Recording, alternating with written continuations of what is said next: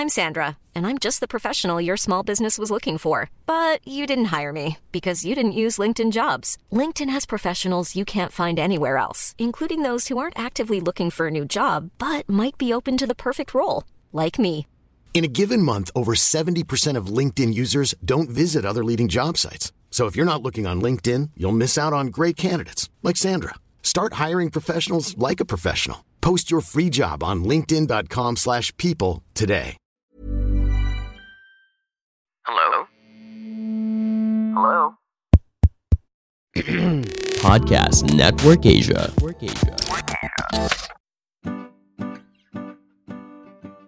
Anyong mga K-drama pamangkins, nagbabalik po muli kami. Wala naman naghahanap pero um, nandito na po kami. Hindi namin alam kung gugustuhin nyo ito pero kasama ko pong muli ang host ng The Millennial Mindshift Podcast. Kasama ko si Ram. Hi Ram! Anyong, Ram. yung tita. Anyong. O yan na nga ba. Wala nang masyadong masyadong intro dahil alam na nila pag ganitong usapan natin, pang matagalan nito. Kumapit ka na. Umapit ka na. Ilang episodes na naman po ito or gaano kahaba na naman po ito. so ito na nga Ram, nagbabalik muli tayo dahil wala naman naghahanap pero alam nating kailangan nating magbigay ng opinion dahil dalawa ang masyadong dalawang pangyayari ang naganap nitong mga nakaraang linggo. Isang nakakagigil at isang napakagandang pangyayari sa ating mundo, sa mundo ng teleserye. At eto na nga, pero Ram, bago natin pag-usapan yung teleserye part ng chismisa na, natin, simulan natin ito sa nakakagigil na chismisan. Ito yung me- medyo talaga nag-connect sa ating dalawa at talagang nanggigil tayo. Last a couple of weeks ago, kailan ba to? Um, around October 20, naglabas nga ng kanyang statement itong ating senador, isang senador sa Philippines, ang naglabas ng statement kung saan, ang sabi niya, and I quote, In fact, it has crossed my mind to ban this foreign telenovelas, which is pertaining to mga K-dramas daw, so that our local artists who have shown great acting will be the only ones shown in the country. Anong masasabi mo dyan, Ram? Ano na, 2022 na hindi na pwede yun. Oo, tsaka alam mo Ram, et, eto sinabi ko rin to sa sa aking statement sa pod ay sa ano sa sa ano to, sa TikTok tsaka sa Facebook. Alam mo yung mga taong nagsasabi nito, hindi alam mo yung halata mong hindi nanonood ng K, nanonood, na mga pil- yes. ano teleserye, no? Mm-mm. Kasi ano yun nga, sabi ko, 2022 na, ang tagal na nating exposed dun sa mga ganitong media. Two- Mm-mm. early 2000 pa. So, Mm-mm. parang naging parte na rin siya ng viewing habits, ng culture ng mga tao. And Mm. hin- kaya imposible na siya. Imposible na siya na ano. At saka parang ang laking work niya. At saka parang walang ibang ano, serious issue. Oo, talagang ito yung pagigigilan niya. Yung mga, yung mga K-dramas Ito talaga. talaga eh. Ito na nga na nagpapasaya sa iba eh. Eh, totoo. Tsaka alam mo, Ram, hindi ako naniniwala na dapat iban. Yes. Walang Mhm. ganon. Dapat kung may competition, hindi mo dapat kinu binaban ng completely yung kompetensya mo. Labanan mo. Galingan Yes, at saka mo. ano, Diba? ma-inspire tayo to create new content based on the Correct, quality correct. that they are serving rather than ano kasi feeling ko sige iba natin tong mga K-drama na to may iba pa namang countries pwedeng manood ng Lakon pwedeng Mm-mm. unless Ano to? nyo lahat unless Ano to? nyo lahat Correct. Ano to, magiging North Korea tayo. Pilipinas Ganon. lang, ganon. So, syempre, sino yung lugi? Tao, di ba? Oo, tapos ano kasi eh, 'di ba yung parang ano siya eh parang dapat makita natin siya as a challenge to level up the Mm-mm. level up the content rather than seeing it as a competition na nagda-down dun sa content na pinoproduce locally. Kasi ang, di ba parang ito yung ano, minention ko to dun sa ano, minention ko to dun sa isang comment mo or post mo na, na it's high time for Filipinos to be exposed since matagal na tayong exposed sa mga out of the box concepts Mm-mm. na, na, na inihain not only Koreans but also foreign series na Mhm. ready na ang Pinoy sa mga concept na yun kasi exposed naman na sila Mm-mm. um, kung bibigyan mo sila ng magandang material, ng magandang papanoorin, At papanoorin budget. Yes, papanoorin nila yan. Papanoorin nila yan. Hindi siya yung something na hindi niya kinakanibalize yung market. It's a two different market pero pwedeng mag-meet halfway. True, true. Tsaka alam mo na, ang ano lang talaga, ang dapat maintindihan ng mga ganitong may comment ng ganyan na dapat ang mga Filipino, Pilipino lang suportahan. Sinusuportahan ng mga Pilipino ang mga magagaling na teleserye.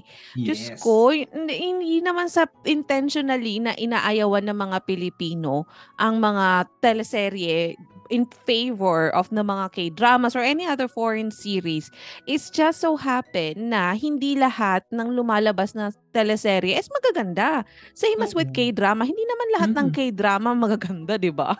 May Oo, mga sablay din. Sablay din. Oo. Tapos ano din kasi siguro, um, try din kasi nilang manood. Siguro yung mga Totoo. nagsasabi nito. Baka kasi hindi sila nanonood ng K-drama. Hindi, Hindi, rin sila nanonood ng local local shows. That's why they can easily say that. Hindi nila alam Correct. kung ano yung ano na ba yung mga lumalabas na output ngayon. Kasi I think this post pan ah, na, during pandemic, during pandemic, maraming mga outputs na na hindi natin outside the box. Not all, hindi natin masasabi na lahat ng lumabas after pandemic is unique storyline. Hindi. Pero may ma- may mga ngayon mo masasabi na may mga lumabas na very culturally relevant may Mhm. mga bagong topic na hindi kino-cover before. Even the format and the quality na nag-benefit sila dahil doon sa mga lock-in tapings, di ba? Mm. Siguro ka kasi 'di ba nung pandemic din, masya mas aminin natin naglaylo kasi syempre nahirapan tayo sa lock-in tapings. Hindi naman uso yung mga lock-in tapings before, 'di ba? Mm. So talagang at that 2020 talagang boom yung K-drama. Hindi ko alam, nakalabas na ba sa kulungan si Senador? May TV ba sa kulungan?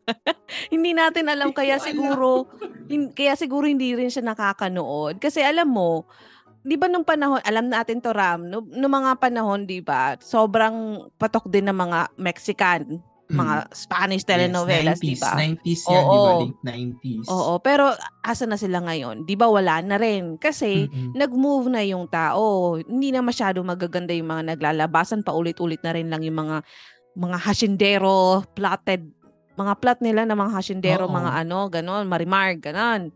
'Di ba? So nag-move yung tao kasi nag-evolve, nag-evolve Yes, ang mga nag-evolve ang viewing habits, ang viewing Mm-mm. habits, nagbabago din, nagka-catch up din siya. Even Mm-mm. ano, even yung mga Korean drama, 'di ba? Dati nag-start dun sa mga Jumong, Jewel in the Palace, Mm-mm. Dongyi episodes sa 60, 50, ganun. Tapos ngayon, even. Saguk, even na Saguk can only last until 16 episode 16, now. I think yeah. that's, na Mm-mm. dati parang, parang baka kakatan, ano lang eh, kakatapos lang nung batang, yung mga batang actors dun sa 16 episodes, di ba? Hindi pa nag-evolve. Oo. Hindi mo pa nakikita yung main actor sa 16 Oo, episodes. Sa 16 episode. Pero ngayon, I think even Saguk are adapting the shorter format. Oo, parang wala na nga akong recent na sagok na ah, more than 16. I think at most mga 20, pero parang ang tagal na, ang tagal na noon Oo. eh. Di ko na alam kung kailan yung last ko na napanood na um, historical na K-drama, pero almost everything na talaga ngayon 16. At most 16, 20. tapos nauus, Mm-mm. nauuso pa ang 12 ngayon, di ba? Diyos ko, paikli ng paikli. Totoo, yung mga Netflix series, di ba? Pa 12 Oo. na lang. So, nag-evolve talaga. Nag-evolve ang mga oo. series, nag-evolve ang taste ng mga tao. At Tama. yun nga yung point ko din doon sa post ko, na sabi ko, hindi mo pwedeng i-ban yun dahil ang mga tao, um, kumbaga, sinusuportahan nila. May choice na kasi sila eh. Oo, may, binigyan oo. mo na sila ng choice. So, syempre, kung may binigyan ka ng choice, you always choose the best. Sino ba naman ang gusto sa worst, di ba? kung meron namang mas nakakaganda. At So- saka kung ano yung gusto mo, syempre. Kung ano yung gusto mong panoorin. Kunwari, um, kunwari, um, hahainan mo ko ng dalawang show, isang isang Pinoy. I mean, hindi naman natin sinasabing puro ganito, pero kunwari, yung typical, yung mga typical teleserye tropes. Tapos, Mm. i-compare mo dun sa isang K-drama naman na out of the box. Syempre, mas baka pipiliin mo yung ano. Mm, Baka pipiliin mo yung naman yun sa tao. oo. Oo. Pero pwede kunwari kung kung ano naman, kung maganda yung material ng local series, pipiliin din yan ng tao, 'di ba? Ano siya, it's Mm-mm. about the the material. Huwag nating i i-shoot down yung competition, but Mm-mm. improve the content, the one that what Correct. we are serving. And give budget. Budget, yes, ma'am. suporta. Suporta kasi yun yung ano 'di ba even Korea parang kasi ang sa Korea ng view nila is they are um parang um ine-export nila, ine-export nila yung culture nila through this series. Correct. That's Yun why yung they are yun yung ini-export nila talaga, yung kultura, Oo. yung kultura nila. So, Mm. syempre suportado sila ng gobyerno nila. Tayo naman, wala eh. Suportado, suportado tayo ng advertiser. Correct. Nananalig tayo sa mga advertisers. Advertisers. Tapos yun, yun lang yung ano natin, kinakapitan ng budget. So kung ang gobyerno, tatapatan din yung ginagawa ng gobyerno ng Korea or any other government na may, may suporta sa kanilang mga local um, pa, uh, produce mga film or t- teleserye, for example, yun nga, kung for sure mala, maaabot din natin yung level Mm. na pwede na nating ipang, actually pang-export na rin talaga. If you remember, Oo. yung pangako sa'yo ni na Jericho Rosales, umabot Ang tagal na nun ah. sa... Oh my God. Nahalata mo yung age ko doon. Parang sabi ko, wow. Akala ko yung sasabihin mo yung Catherine, Catherine? Bernardo. Hindi. Jericho. Pero di ba umabot sila ng ibang bansa na Oo. to the point na si Jericho Rosales for a, for a time naging super hot niya sa in- ibang bansa. I can't remember kung Indonesia ba yun or At nagkaroon niya ng somewhere. mga remakes. Mm. At saka si Marian Rivera, yung isa niyang Yes. teleserye, yung ano, ano nga ba yun? ba? Or Hindi, yung Amaya? may ano, kasama niya si, yung, nakalimutan ko. Basta si Marian Rivera din sa Vietnam, kinaguluhan kaya yan. Um, Mm. ilang anong year ba yun? Basta may mga supporter si Marian Rivera ng, sa ibang bansa because in-export natin yung mga teleserye natin because those were actually really good. Mm. Yun yung mga Ano naman, teleserye. oo. Mm-mm. Support lang, support lang ng kailangan tapos ano more Mm-mm. on quality, qual- more on ano 'di ba? Parang kasi parang ngayon naman nagsa-start naman ng mag mag-explore ng mga out of the box concept. So kung Oh, kung diba? ano kung magkakaroon ng support tapos new concept, talagang bongga 'yan. At ano, hindi talaga Papunta papatalo. tayo doon. Oo. Tsaka yun nga yung kinainisan ko, yung nagko-comment na pahina na yung teleserye. Asan kayo nung katuk- ah, kasagsagan na ng Encantadia 1 and 2, di ba? Na, Oo. Diyos ko, lahat ng kabataan may gumagalaw ng mga pang, mga amihan. Yung mga guma- Even sa TikTok now nakita ko na parang ano, trending pa din yung Encantadia 2016 sa TikTok daw kasi parang umabot na sila ng 1 billion views. wow! Imaginein mo 'yon, 'di ba? Oo, di ba? Itong si Senador, siguro, mga panahon na, na nag, ano, kasagsagan ng mga teleserye, nakakulong. Kaya hindi niya Or alam. iba yung pinagkakaabalahan niya, ibang Ah, pinapanood oo. niya or Iba mga yung something ano, na ano, mm-mm. iba Ah, iba ang mga ano, mga Iba yung ang mga dealings niya. Kaya ano, Kaya nga, at saka, ngayon pa, ngayon pa talaga siya so, kum, kuma, kumuda ng ganun. Kung saan, at ito na nga ang segue natin sa ating pangalawang topic, kung saan Ram, patok na patok itong teleserye ng GMA na yes. Maria Clara at Ibarra. Ito na nga. Ito talaga yung pinaka-topic namin. Gusto lang Ito namin talaga, joke lang namin yung kanina. Oo, ano, gusto lang namin gisahin yung senador kasi nanggigigil pa rin kami ni Ram hanggang ngayon. Day ano na. Kahit, kahit parang yung ano na, kahit parang bumawi naman na siya ng statement half days after. Gawin niya yun kasi syempre ang daming kumuda. Kasi Oo, kasi parang madami may backlash din talaga na Mm-mm. ano na kasi parang yun nga. nanggigigil ako sa kanya. kasi, talaga sabi ko, sablay talaga tong comment na to. Kasi hindi naman forever na patok na patok yung K-drama. Diyos ko, luma... Ako nga, di ba, may podcast akong K... Ano, puro K-drama. Alam ko na humay na yung K-drama kasi yung number of listeners ko hindi rin ganun kala, tati, kitin, um, kataas compared nung mga kasagsagan talaga ng mga K-drama. So talagang people are at watching, are not watching K-dramas right now. So, eto na nga, eto yung isa sa mga dahilan na kung bakit hindi tayo nanonood ng K-drama. Ay dahil tayo ay lulong sa Maria Clara at Ibarra. O so Ram, eto na. Isa-isahin na natin to. Unang-una, gusto kong i-clarify na kung meron man po kayong mga marinig na illegal na ginagawa ko, totoo po yun. Kasi po, hindi po afford, hindi ko po afford sa aking sweldo na magkaroon pa ng cable. At least sa inyo, Ram, di ba? Sa UK, ano, Available siya Ah, sa ano eh, sa YouTube. yung YouTube, yung buong episode. Ang alam ko, episode. minove, minove na nila yung episode sa, ano, sa website. Ab- available pa rin Hindi, ba? yung ano, yung available sa site so far last up until last Friday, Mm. yung live stream yung nandun sa website pero ina-upload pa din nila sa YouTube yung full episode. So far Mm. ha, eh, hanggang episode 20. Hindi ko nang alam kung Okay. kung i-maintain. I'm hoping na sana i-maintain nila yun kasi hindi ko Mm-mm. ma-access din yung yung website nila mismo dito. Yung Ah. episodes lang sa YouTube yung na-access ko tsaka yung live stream nila. Well, at least Ram na-access mo. Samantalang kami mga taga-Canada. I think Yakap! US and Canada ata, bandang North America ata. Hindi, ang US kasi ata available yung Available, US oh. na ano, yung GMA Pinoy TV app. Pinoy TV. Mm-mm. Oh. Ang alam ko sa kanila, hindi al- hindi ko alam. Sorry, paki-correct na lang po kung sino man po ang taga US, paki-mention na lang ako sa kumang social social media account. But anyway, um ang alam ko sa US, available yung app sa amin kahit yung mismong pwede mo i-download yung app pero hindi ka makaka-view ng mga videos kasi Mm. Meron nga kami nung sa cable. Nang walang yang Mm. cable na pagkamahal-mahal, GMA, baka naman pwede Ang mahal eh, 100 something per month. Ang mahal ba? naman yun. Oo, tsaka hindi naman ako nanonood ng mga ibang channel. Ano Pakialam ko sa E bang cable? ESPN. Gusto mo Ma'am. bang cable? Kaya nga sabi ko, ano ba to Canada ba to? Pero yun, yun Kasi lang parang nga. lahat nasa ano naman sa mga streaming sites. Mm-mm. So, kung may naririnig man, maririnig man po kayo dito or may chika na malaman nyo na nanonood ako sa mga illegal, totoo po yun. Imamin. Umami na po ako. Ano pa bang i-deny ko? Eh, Hindi ko naman po afford yung 100 plus on top of my Netflix, on top of my other websites na binabayaran ko, di ba? Hindi ko afford yung ganong kamahal. Tapos ako lang. Buti yung mga Netflix, pwede mong i-share, di ba? Pero ito na nga, enough of my ano problems in life. Pag-usapan na natin, Ram. Ito na nga. Nakakaloka itong ano, Maria Clara. It's been a month, no? More than a month It's been, oh, ba? 20 episodes na yung lumabas. Mm, okay.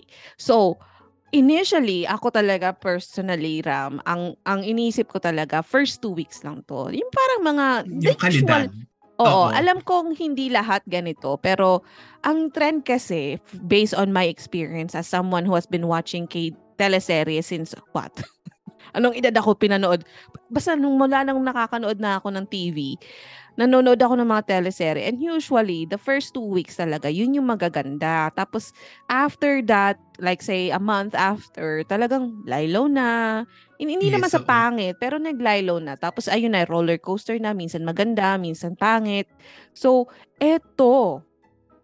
Etong Maria Clara at Ibarra. Ikaw, Ram, ano ang masasabi mo on its first month run? So far dun sa 20 episode, ano siya, um, natuwa ako. Natuwa ako Mhm. dun sa first 20 episodes niya, yung lumabas na so far.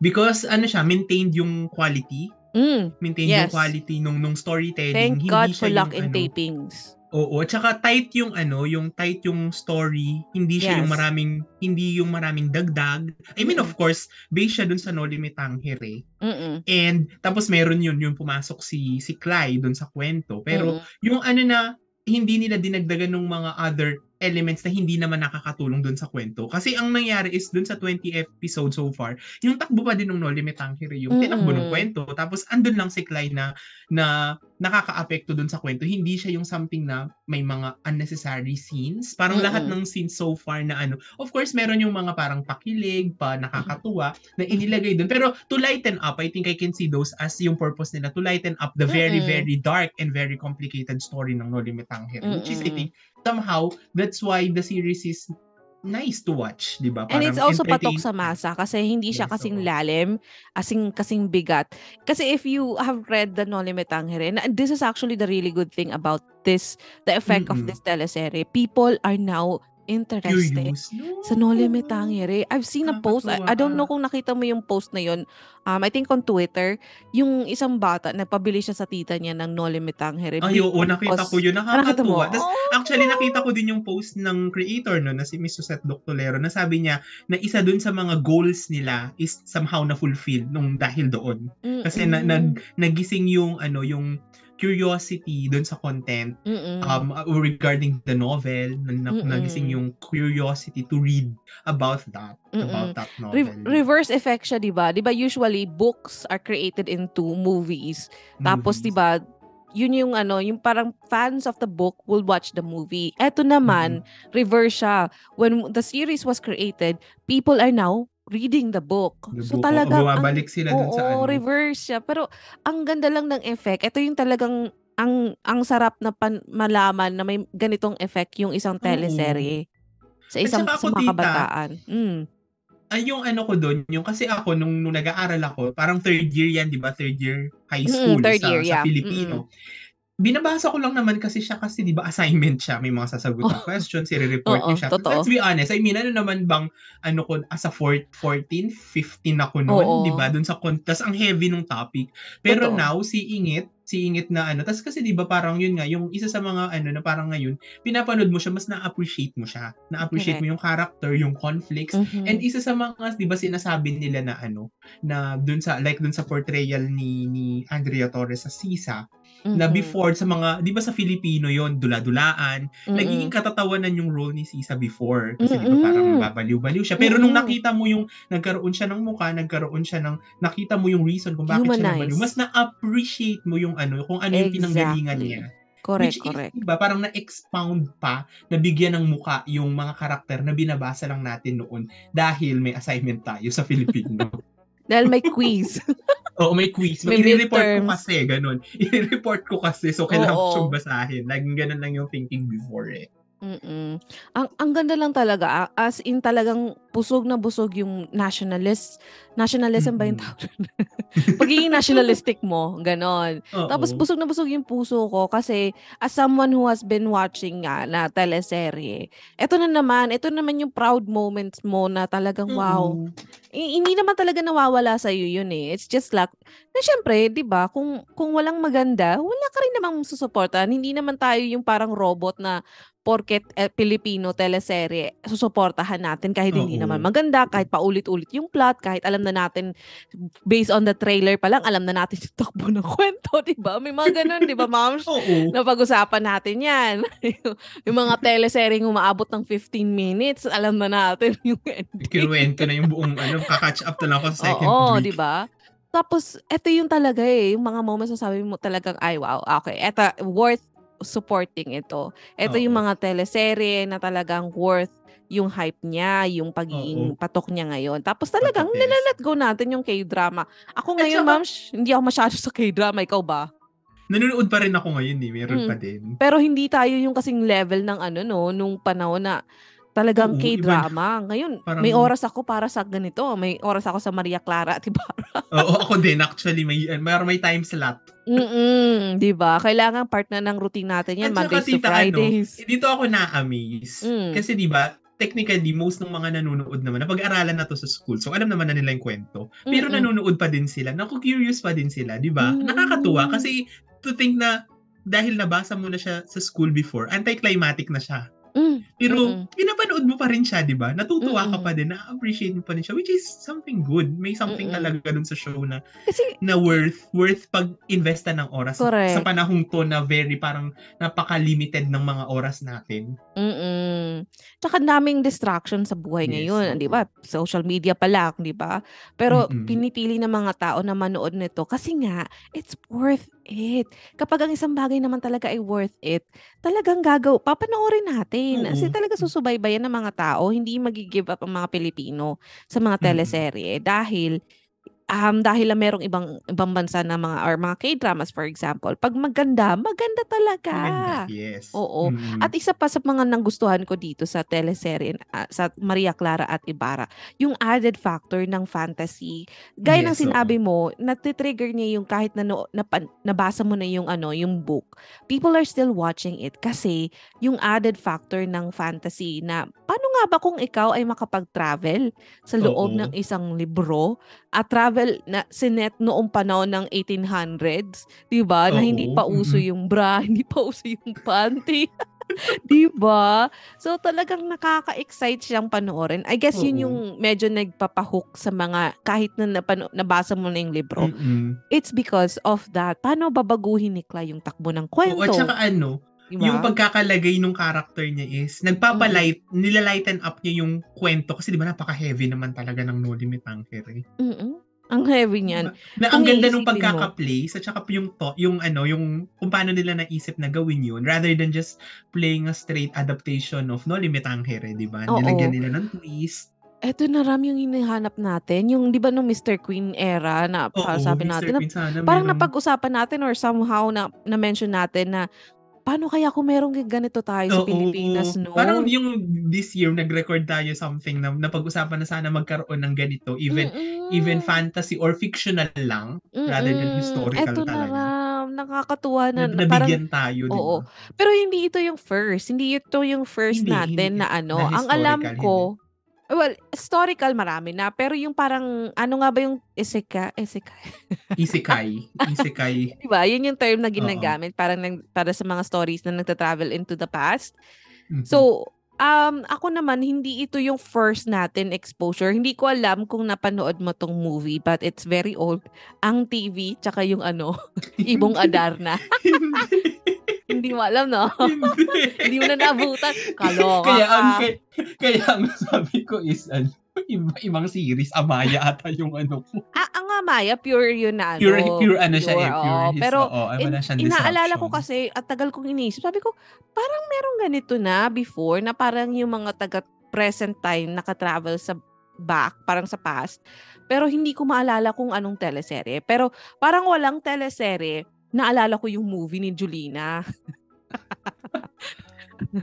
Di ba yung panahon na yun na super sikat ng mga kabataan sa Ang TV, meron silang ano, movie.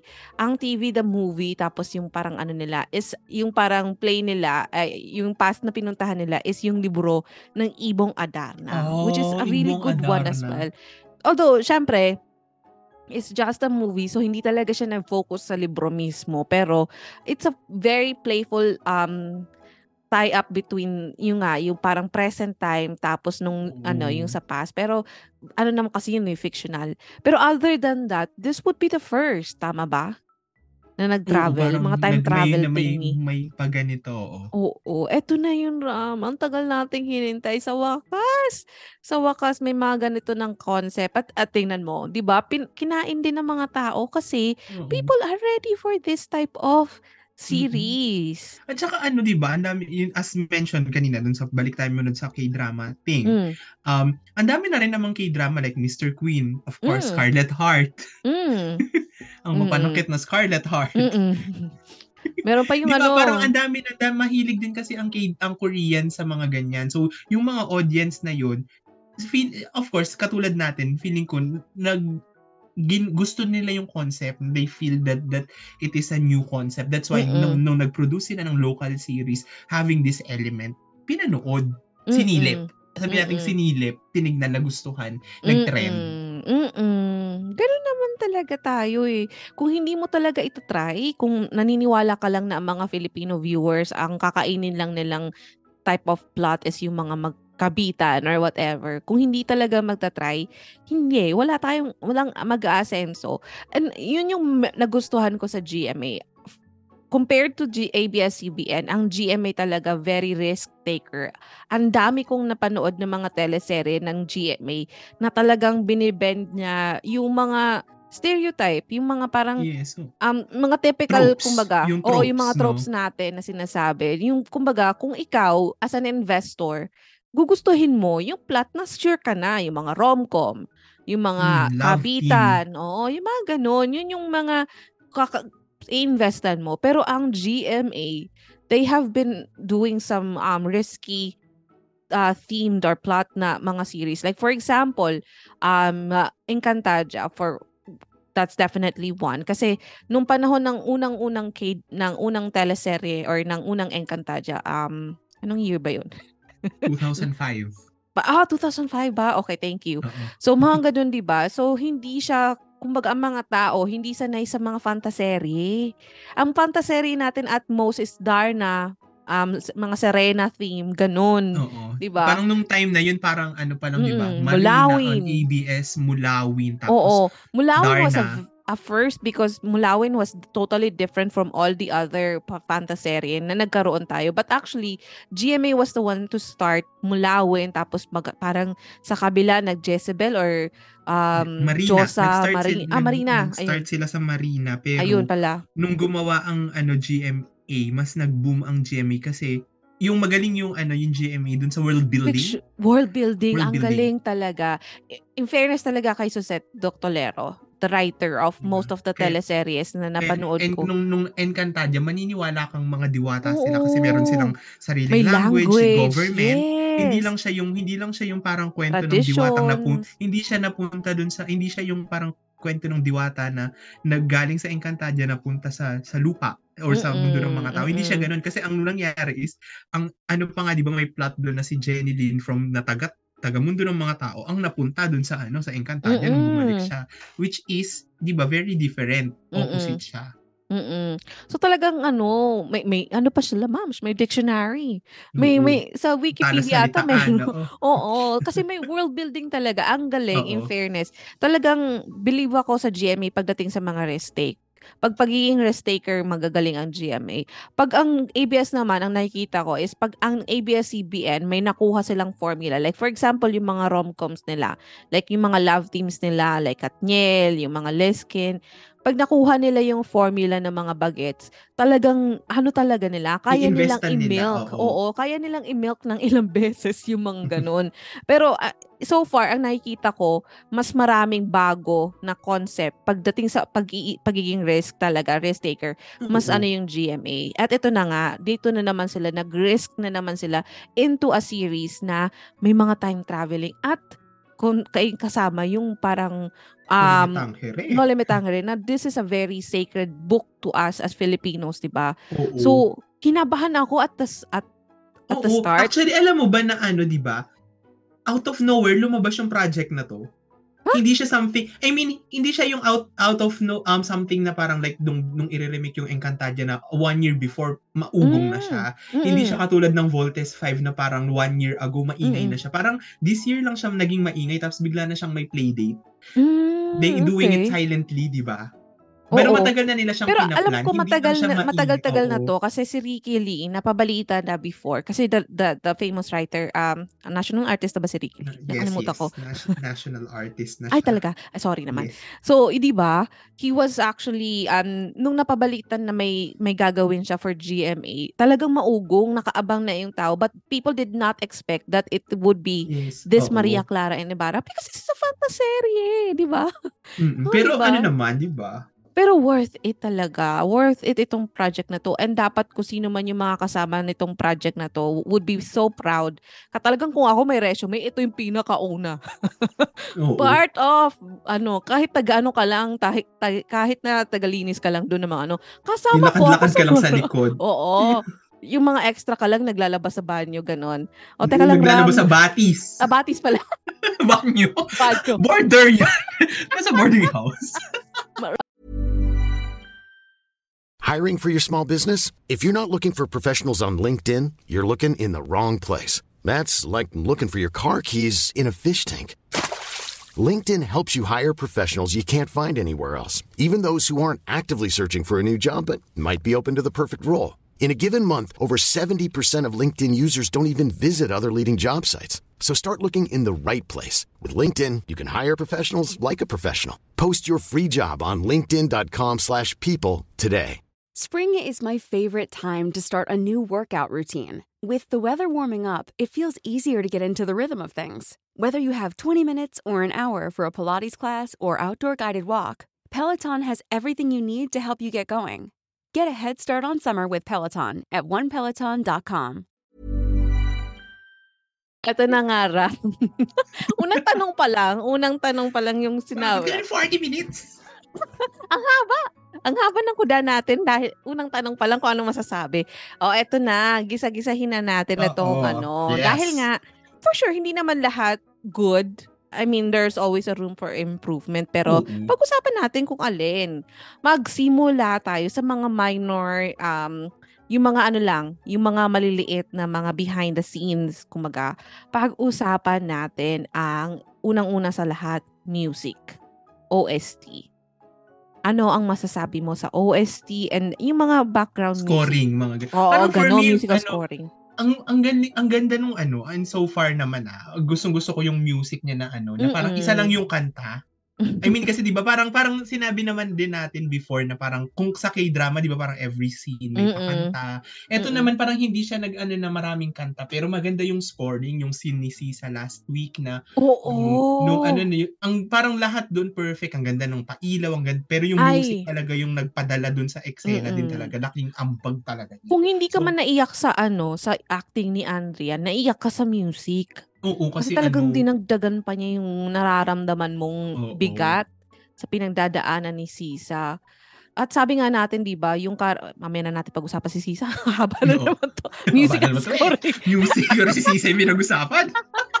Haba ng kukuda namin sa Pero kay yun, Sisa. at saka ano tita, yung soundtrack, ay yung yung theme song Mm. na very ano siya, tailored siya dun sa kwento. Mm-mm. In Babaguhin ang mundo. Mm-mm. Lahat kung ano yung kwento. Hindi siya Mm-mm. yung parang cover lang siya ng lumang Ray Valera song, Apo, or something na very lum, ano na, na very Tagalog song, Mm-mm. OPM song, tapos ko-cover lang ng sinong artist. Ngayon, Mm-mm. gumawa na naman sila ng OST na very fitting dun sa kwento, which is makikita mo yung effort and dedication. Correct, correct. So, hindi talaga pucho-pucho ang nangyari Oo. dito sa series na to. Mararamdaman mo naman kasi kung ang isang teleserye, pucho-pucho eh. Mm-mm. 'di ba? Yung may mga may mga alam mo, yung mga props na lang, yung mga props na pang siniskwela. Pinucho-pucho. Yung mga ganong level. In fairness talaga sa musical scoring nitong ano, nitong um, Maria Clara at Ibarra. In fairness talaga, yung yung musical scoring niya, hindi siya distracting at the same time, Oo. hindi rin siya ay ano rin siya, parang um, additional factor siya sa emotions mo. Pag pag naka ay, yung ano, yung scoring pag si Barbie nagiging komedyante. O nakakatawa yung medyo yung Oo. background mas light siya. Oo, So, mas light tapos ganun. Tapos yung mga um, pag halimbawa yung mga mellow na times, yung naglalakad lang sila or nag kung ano man yung ginagawa nila yung parang parang after sa simbahan, yung parang nagsiset lang sila ng mood. Ang ganda! mm. Ang ganda ng musical scoring. Although, I do hope na by the time na magkaroon na ng medyo mas madadramang eksena, there would be an additional song na may medyo siguro yung parang talagang pang pang drama effect. Hindi lang yung parang iniisip ko dapat kumanta dito si Julian eh. Kasi maganda naman ang kuman- boses ni bakla. Di ba? Ang galing Di ba nung kumanta siya dun sa isang kumanta siya ng Ave Maria oh sa my isang episode. Ang ganda nung scene na God. yun kasi nung kumakanta siya Chills. tapos tapos yung Yeah. video montage na piniplay nila din isang ganda-ganda. So parang sabi ko Ay, parang chills, ma'am. cinematic. Mm, grabe yung eksena na yun. I mean, ang ganda ng boses ni Bakla. Feeling ko ano, dapat talaga magkaroon pa siya ng isa pang song na parang yun yung moment na pag siya naman yung parang nakakaiyak na moments niya, yung parang nag pag kasi may mga may ganyan na mangyayari sa mga susunod na eksena Oo. based on the book, 'di ba? May mga moments si Maria Clara na talagang nakakaiyak. Pero um hopefully by that time may isang music siya na talagang kahit si Julian lang pakantayin mo walang background na music or whatever. Kahit Ave Maria na lang nga ulit eh. Kaya lang napaka-inappropriate naman. Nagbe-breakdown siya about sa pagmamahal niya kay ano, tas Ave Maria. hindi ko hindi ko ma-imagine. Parang ganun. Pero in fairness sa musical scoring talaga. Yes, it's Thumbs up. on. uh, So far, so far Mm-mm. dun sa first 20 Mhm. episode. So, Mm-mm. So far, so far talaga, hindi siya din distracting na Mm-mm. in a way na parang hindi mo na, na- hindi ka na nafo-focus sa um sa nangyayari kasi ang lakas ng music or yung music napaka-weird. May mga ganun eh. oo. Or yung mga parang ganun. pabirit. Oo, Pabirit. parang ano na? Ano daw? Peace. Ano Grand finals. Ganun. Oo. O ito na, next na, cinematography. Eto, Yes. okay, pag-usapan muna natin in terms of lighting. Ay, Diyos ko, hindi ako makaka-comment. Dahil alam nyo na ako, ako ay hindi afford ang 100 plus additional gastos in my life. So, Ram, take it away. overall dun sa ano ah, for me, ve- ang comment ko talaga sa ano, cinematography. Or ah, Mm. pati yung color grading, ang ganda. Kasi yung feeling Mm. na, na pagpa, parang, ang nangyari is parang na-transport ka talaga dun sa yung image na naiisip mo na noong Mm. Nine- 1800s kasi 'di ba parang may pagka-sepia yung yung yung time na nakapasok siya dun sa book nung lumabas siya nung nagulat siya na naka, nakarating siya dun sa panahon sa libro ng No Limit ang Hero tapos may pagka-sepia yung yung tone nung scene na na Mm. feel mo talaga na madidistinguish mo siya dun sa very bright na, Na color present. nung present. Mm-mm. parang makikita mo na yung ano yung piniling lighting. Tas yung dun sa mga night scene, di ba marami ding night scene kasi dito, yung Mm-mm. kay Sisa, yung kay, kay. Clay, magaganda hindi siya yung parang ang dilim na hindi mo makaninag yung mukha. Ang ganda, ang ganda ng timpla. In Galing fairness yung, naman, napanood ko yung first five episodes sa YouTube kasi yun yung inalaw lang ng GMA sa amin. Pero talagang, ang in fairness talaga, nung unang dumating siya sa mundo ng mga ano, di ba, sa sa Biatero siya, di ba, unang Oo. dumating. Tapos parang, yung sepia-sepia yung talaga. Sabi ay, ang ganda. Tapos yung mga pailaw niya nung gabi, nung, nung misong, nung ano na, nung, yung manok scene. Ayun, sa may, oo, sa may tinola, di ba? Di ba, y- Parang ganda. Yung eksena sa kusina, yung, Yung, parang pailaw. pausok, Ay, may grabe. Sabi ko, ah, oh my God. Ito ba ay isang teleserye o ito ay isang movie? Di ba ang parang siyang movie? Parang movie treatment Oo, kasi siya. movie treatment siya. Oh my God. Sabi ko, thank you Lord talaga sa lock-in taping. Kung di dahil sa lock-in taping, malamang hindi ito ganito kabongga. Kasi, ano to eh, usually di ba hand to mouth yung mga Oo. eksena nila na parang iti-tape ngayon, mamayang gabi play na. Parang Oo. ganun. So, hindi hindi nabibigyan ng attention, ng proper Attention. na ha- ano. So, eto, talagang pati yung pausok. Binusisi. Tapos na ano na, kasi napanood ko din yung ano, parang interview na parang sa post-prod kasi talaga, binubusisi din pala talaga siya. Kasi like yung mga, di ba, ina-imagine mo, naglalakad sila sa daan, wala kang nakikita mga kurye-kuryente. Tinatanggal Yes! pala yun sa post-prod kasi madami Ay! palang kuryente dun sa ano, dun sa location. Kasi of course, Pilipinas, di ba, ang kuryente ay nakalabas. Oo, kaya Tapos pala. tini- tinatanggal pala siya, sabi, sinabi ni Barbie yun na parang pinag-effortan din talaga ng Saan post-prod. yan? Saan yan na? yung- May interview siya eh, nakalimutan ko Ah, lang kung ano GMA parang ganun. Okay, kasi yung pinanood ko yung kay Jessica Soho, yung parang Hindi, dumalaw Ang siya. Other, other interview niya na ano, na parang sa Ah. post-prod pala is binubusisi din yun na ano. na, Mams, na kaya ng pala. Kuryente. Di ba kasi nagtataka walang kuryente din? Wala. As in, iniisip ko nga, sabi ko baka may makalusot dito ng mga parang mga poster. Aircon. May Or aircon. yung, yung mga ano, yung mga vandal na bawal umihi dito. Yung mga okay ba? Yung magbabalik umihi. sa'yo na ano, sa reality na, ay, oo nga pala, at ano lang to, gawa-gawa lang to. Pero, so far talaga, ba, manghang-mangha ako sa treatment nitong kay Oo. ano na teleserye na to, na parang, um, yung level niya, as in talagang yung level na higit pa sa mga k-dramas na napanood ko. Na, kumbaga, eto talaga parang, wow! At si Mabusisi, yung... Oo. At saka yung, ang ano kasi tita, di ba? Nakakatuwa Mm. kasi hindi siya common. I mean, hindi siya common hindi na ginagawa. talaga. So Mm-mm. wala talagang set for this. I mean, 'di ba yung mga K-drama kasi meron tayo yung mga um MBC, Daejangyum Park na usually ginagamit ng MBC to to film their Mm-mm. K-drama, yung mga palapalasyo nila for K-drama. Ayan na nga, ayan na So pag-usapan up na na natin 'yon, yan. 'di ba? Naka-set up na kasi 'yon. So hindi na sila talaga e-effort magtayo ng palasyo. And to, since wala namang ganun, ang galing nung pagkakapili nung paano nila inilatag para yung yung scene is maging makatotohanan.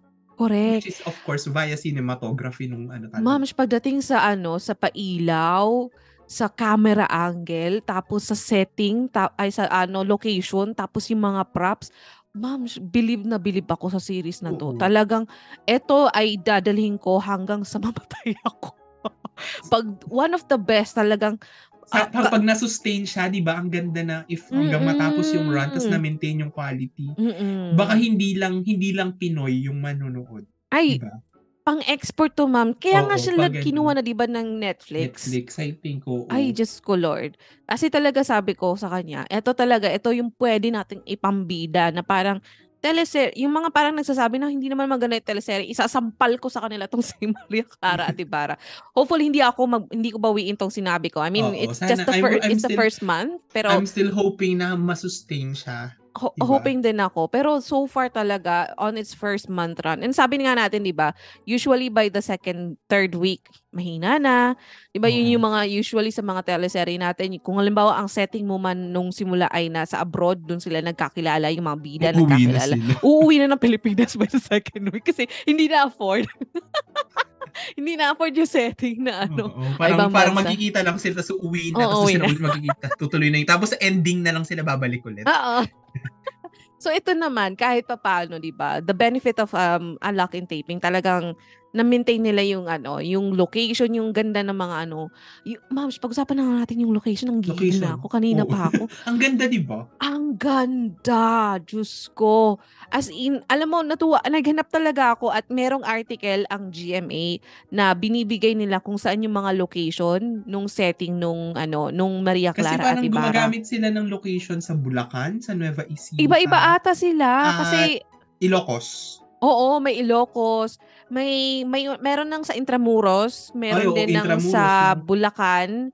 Um, hindi ko alala, maalala ko may Laguna sila or something Nueva. Ecija, merong Nueva Ecija. Oo, so na iba't ano iba ulit. talaga yung setting nila. So At ang ang galing ganda. nila, di ba?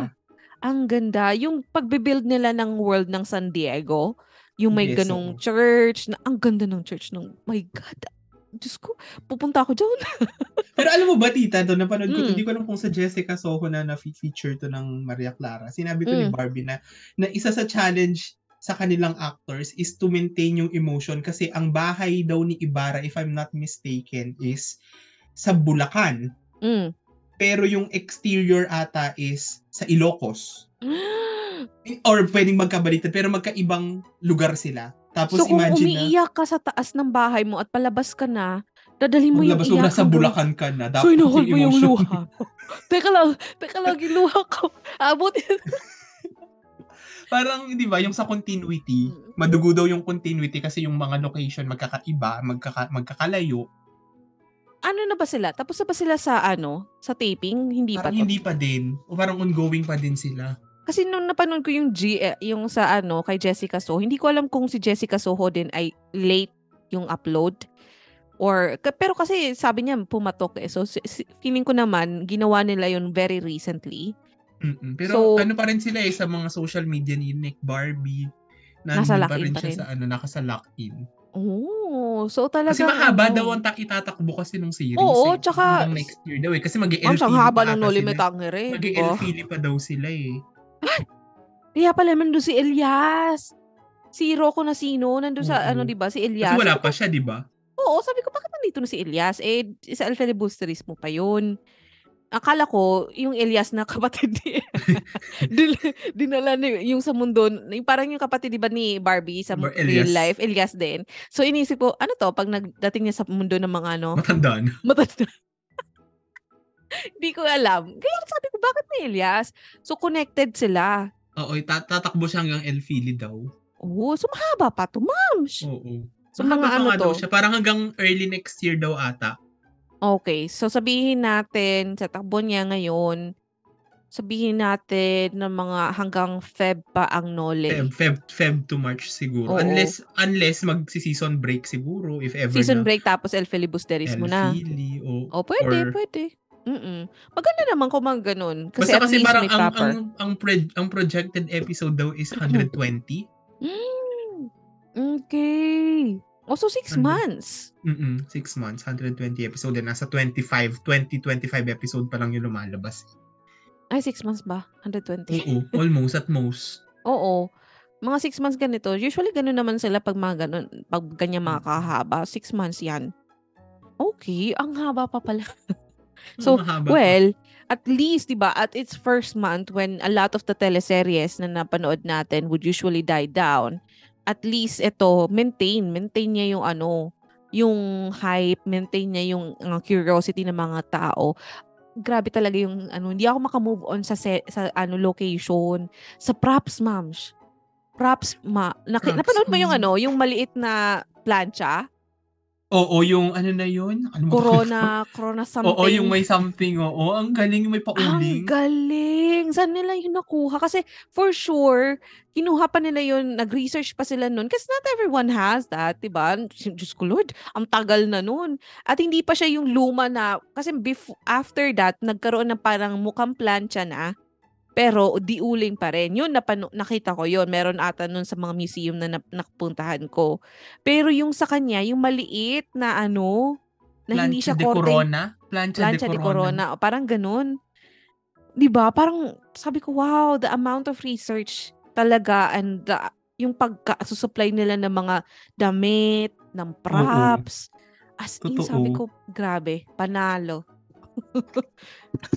At gustong-gusto ko ang addition ng language, ng Espanyol. Oo, nag Gaya ng sa ano, Encantadia. yung ng, Enchanta, Enchanta Mm-mm. ba? Enchanta, Enchan- Encanta. O, parang ganon. Basta yung language sa Encantadia, hindi natin alam kung ano yun. Pero yung language sa Encantadia, di ba? When it was added, um, na meron silang, nung binibuild nila yung world ng Encantadia, tapos may sarili silang lengguwahe, it makes you also, cur- ano eh, parang nadadala ka Nakaka-legit. Oo, na parang gusto mo na rin nag nagkaaral ka. People actually, during that time, nung unang Encantadia, ako would know some uh, greetings, yung mga has ne ibolive, mga gano'n. Dala-dala ko yan hanggang ngayon, di ba? Ganun ako ka naapektuhan. So ngayon, the new um viewers, yung mga younger kids na nanonood, for sure, they know about the some Spanish words, 'di ba? Na, lalo na ginagamit talaga siya very very um often nang ginagamit siya sa sa mga link sa mga sa, um ah, sa mga speech ng mga ano, sa mga lines ng mga actors. So in a way, talagang it adds to the um para sabi mo nga yung pagiging legit ng Oo, mundo di ba? nila. Na Parang alam mong, alam mong ano, andun sila. Hindi lang siya na parang, na parang, kasi di ba panahon yun ng, ng mga Espanyol. So, ta, talagang magdapat mag espanyol Which is, di ba, na-deliver. Nakaka, ma, mapapaniwala ka naman na, Mm-mm. na ano, na, yun yung panahon na yun, di ba? Hindi added yung parang, factor, added bonus Oo. talaga siya. As in, dahil sa pagiging, ano niya, sa may mga language ng Spanish, Spanish pa nung panahon. As in talagang, na, na, na- nadadala ka eh, yung imagination mo. Paano nga ba kung ano, kung nagsasalita pa tayo ng Spanish? Di ba? Yung mga ano, vamonos. Ay! Kay Dora ko lang. Dora. oh, pero may vamonos no, no? Ah. At saka yung natawa ko dun sa Yes. ano, in fairness dun sa La Mierda. For the Oo. past few, na natutuwan-tuwa si, si Clay kasi sabi niya, oh, alam niyo din pala yan. Tapos Oo. bigla, bigla nung ano, nung ano, tas- which is na-explain naman na La Mierda nga is galing sa Spanish word. Na parang, Mm. ah, oo nga, akala ko parang, ano lang siya, parang term lang siya ng ano. Mm-mm. parang- Ayun pala, legit siyang Spanish word. And speaking of language, nakakatuwa din na, na i- ipasok nila yung mga current terms like marites. Yes, the fusion of oo. the fusion of the old language and the new Oo, di ba? ones na mga sa mga bagets. Yung It's a really good thing na din na kinuha nilang character is Barbie set Barbie. in um a very Gen Z, Gen Z, oo. 'di ba? Kasi kung mga millennials 'yan, hindi naman tayo magaganyan, ma'am. Marites. Oo, Nakakatuwa yung term ng marites. Tapos marami-marami siyang mga terms na ginagamit, di ba? Yung Mm-mm. OA, exage. Na nakakatuwa kasi parang Mm-mm. yung contrast kasi, yung contrast nung nung language. Tapos makikita mo na ano, na, na, na nag, nagdadagdag siya ng ano, um, entertainment value. Correct. Tapos ngay- ngayon ko lang na-realize na pa, tayo pala, pag nagsasalita tayo ng Tagalog, ang dami nating English.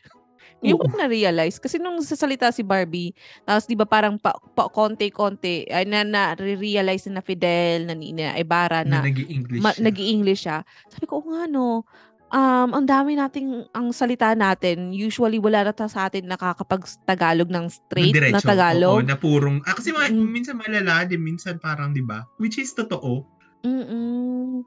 So sabi ko talaga ay ang ano pala na natin ang language natin napaka ano na talagang it's it speaks about about our culture na tayo naman eh talagang nahaluan ng mga Amerikano, nahaluan ng mga Espanyol, nahaluan ng mga Oo. Inchik, 'di ba? Oo, yung So, mga yung- terms natin. Mm-mm. So na-appreciate mo in a way na parang iba, nakikita ko in a different light yung language natin because of the series. Eh, Mm-mm. yun yung sa akin, yun yung takeaway ko din eh, na parang ah, ang ang nadala sa akin itong series na to is parang yun nga na, na- na-appreciate ko yung language natin na ang dami natin palang nakuha from different other cultures Oo. that makes up the Tagalog or our our language not the pure. Tagalog pero yung yung lengguwahe natin yun nga la mierda tapos Oo. yung mga words natin na sorry yung mga ganun a lot, a, a lot of us would say sorry Sorry, instead of kesa- saying patawad, 'di ba? But bihira ka na makarinig na nagsasabi ng pag nabangga mo ay patawad, patawad. Sorry, 'di ba? Even nga pasensya. is- Mm. Very rare na din kasi ganun na- nag-evolve na yung language natin. Oo. So, ha- thumbs up again po sa mga Oo. bumubuo ng Bumubuo. Maria Clara Antibara. Ram pag-usapan naman natin yung camera angle. Ay, oo. nagugustuhan ko talaga yung paikot-ikot, yung 'pag Uy, yung sa oo. Yung may pa-revolve sila na umiikot yung Oo. Naalala mo yung eksena na pinagtanggol ni, um, ni Clay, si Sisa sa mga dun sa mga nanglalaro sa kanya nung nabaliw na si yung, Sisa? ah, yung oo, yung pai marami actually maraming beses na actually tita na ginamit Mm. nila yung scene na yun. Remember yung scene na dumating si Clay tas naka nakapantulog siya. Tapos itinitignan niya tapos umiikot yung camera kasi 'di ba Oo. makikita mo na clueless siya kung nasaan Mm. siya. Yung Correct. yung yung gamit nila nung angle na umiikot siya tas umiikot yung paningin din niya kasi makikita mong confused siya. Which is perfect yung camera angle na ginamit nila. Hindi lang siya yung Hindi focus, zoom yung in, zoom in, zoom in sa mukha. Hindi lang siya talaga yung galawan, yung camera movement na parang ano lang, um, 3 cameras lang setup na parang ganun lang Oo. yung datingan niya. Yun yun yung hinahanap ko, eh, yun yung hinahanap ko na hindi ko masyado laging nakikita sa mga teleserye natin. Madalas nakikita mo 'to sa mga movies, Movies, ba? oo. Sa movies talaga, oo, ah, kahit saan ilagay yung camera minsan nasa corner. Kasi may ano siya, eh, may artistic touch na sinasabi. Oo. 'Pag teleserye kasi very straightforward. Mag-a-artistic touch ka pa ba kung halimbawa mamaya na ipapalabas na yung kayo. ano, 'di ba? Artistic touch, Oo. wala kayong mapapalabas mamaya. Paano 'pag kung nagkamali ka pa ng At paglagay saka ng 'di ba ang camera? paboritong paboritong eksena, ah, angle kasi 'pag 'pag teleserye or TV yung yung talikuran usap para isang camera lang yung hagip. Isang camera lang hagip na buong reaksyon, yung nag-uusap nakatalikod Mm. yung isa. Mm. So, hindi mo talaga siya makikita sa ano, sa mga teleserye kasi Regular. yung mga teleserye gano'n nga, gano'n yung mga aktingan nila, yung yung ano lang, very straightforward, 3 camera, um, ano lang, 3 cameras lang siya or minsan isang malakihang wide ano lang, wide shot, parang gano'n. So, ito talaga may paikot-ikot tapos yung sa ano, yung sa tinolang manok, Oo. yung scene sa kusina hindi ako maka-move on, eh. Yung Ang parang may ano, may bintana, parang kinunan lang siya sa bintanang something-something ta's may may isang scene na gano'n, eh. Sabi ko, "Ay, ang ganda niya," na parang napaka-artistic ng touch niya. At the same time, this is a teleserye. At saka tita yung ano, yung may naalala kong isang eksena dun, ang ganda nung angle, nung nagsimula sa hagdan yung eksena tas natapos siya dun sa loob nung nung piging ni ni Kapitan Tiago. Ah. Nag-start siya, umakyat siya ng hagdan, 'di ba? Dumaan siya kay Doña Victorina, dun sa ibang mga karakter. Natapos siya dun sa, I think natapos siya dun sa eksen um, lugar ni Pa Padre Damaso. Mm, Ang yung ganda parang scene. Kasi ang nag-tour. hirap nun, eh. Ang Oo. hirap nung i-ano nun kasi magsa-start ka sa baba 'pag may maling galaw ng anyone, even the Oo. extras, even the characters, maling galaw lang. Oo. Tsaka wala kang time sa mga gano'n 'pag teleserye. Alam natin 'yan. Kasi hindi sila nabibigyan ng oras. Kasi nga for for airing na yung mga usual na such shots nila. So, talagang benefit talaga 'tong naging ano, da dala ng well, kung may ma meron man kung meron man. Aside sa napakaraming disadvantage nitong nangyaring, um, pandemic, eto na lang siguro yung puwede natin masabing silver lining na kumbaga ang mga Pilipino nag-adapt nag-adapt sa ano, sa nangyari. So, nag nadi na-discover natin itong lock-in taping and Mm. sana And we're getting there dun sa Mm. kalidad, 'di ba? La alam mo yung talaga. Eh, 'di naman talaga tayo na nagpapahuli. Nakikita ko sa Mm. mga movies natin yung quality na puwedeng talagang ipanlaban. Pinanlalaban na natin ang mga movies natin. Yung teleserye behind kasi nga hindi naman sila nabibigyan ng enough time and funds. Oo. Kumbaga, so talagang kung for airing ka na, mag-iinarte ka pa ba? Maglalagay ka pa ba ng mga artistic touch na ganyan? Tatanggalin mo pa ba yung mga wiring ng mga ano, cable ca ng mga poste? 'Di ba hindi na. Kasi for airing ka na, eh. Pero grabe talaga. Panalo yung mga ano Pinusisi naman siya. Oo, thank God. Hindi hindi sila yung putyo-putyo. Sino yung director nito? Bago? Si Sig Sig Dulay. Dulay? Yes. Ah, well, hindi siya bago pero for me, bago siya in terms of hindi siya yung ganun ka-popular. Pero Mm. apparently, siya din yung sa Legal, Legal Wives. Wives. And which is Haya. ano, oh, And sa Haya. hindi ko napanood yung sa Haya pero Legal Yung Wives ano, na gustuhan ko mm, talaga. Yung sa Haya is yung kwento naman siya nung ano, Badyaw culture naman yung Mm-mm. feature niya. Which is very, very nice. Kasi di ba? Hindi ko napanood yung sa Haya, sorry. pero yung Legal Wives, yun. Yun yung isa sa na- mga din ano. yun. Very, parang na, nalilinya sa kanya yung mga ano, cultural, culturally relevant Yung, shows. yung Legal Wives, pag hindi ko napapanood, nagpaparipa, ano pa ako, nagpapaulit pa ako kay mama. Uh, mama, anong recap? Ano nangyari sa ano legal wise. Yun yung mga teleserye talaga. Hindi naman tayo sa porket ano eh, 'di ba? Porket K-drama ano fan, hindi ka na nanonood. Pag Oo, maganda, yun. may maganda talaga. Mm, Mm. alam mo 'yan. o so pag-usapan na natin ng iba pang act, mga aspect nitong ano.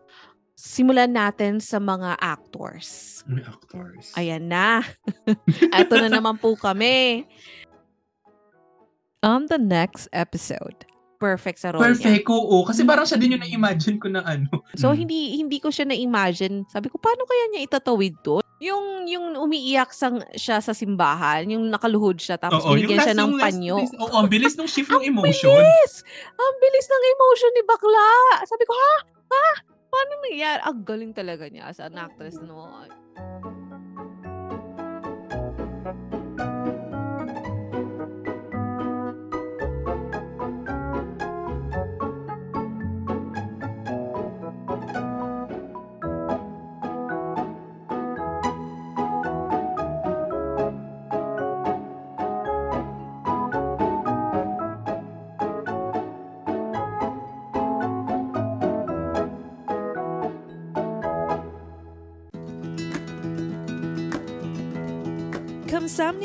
Thank you for listening to this episode. I hope you enjoyed it. Don't forget to rate us five stars. And if you want to be updated, make sure to follow the podcast, hit the notification bell, and also follow me at Anyong Tita on Facebook, Twitter, and Instagram so you won't miss out on anything. And catch our weekly deep dive K drama conversations every Tuesday on Spotify, Apple Podcasts, or other podcast streaming platforms here at your favorite K drama show with your favorite K drama tita. Anyong tita!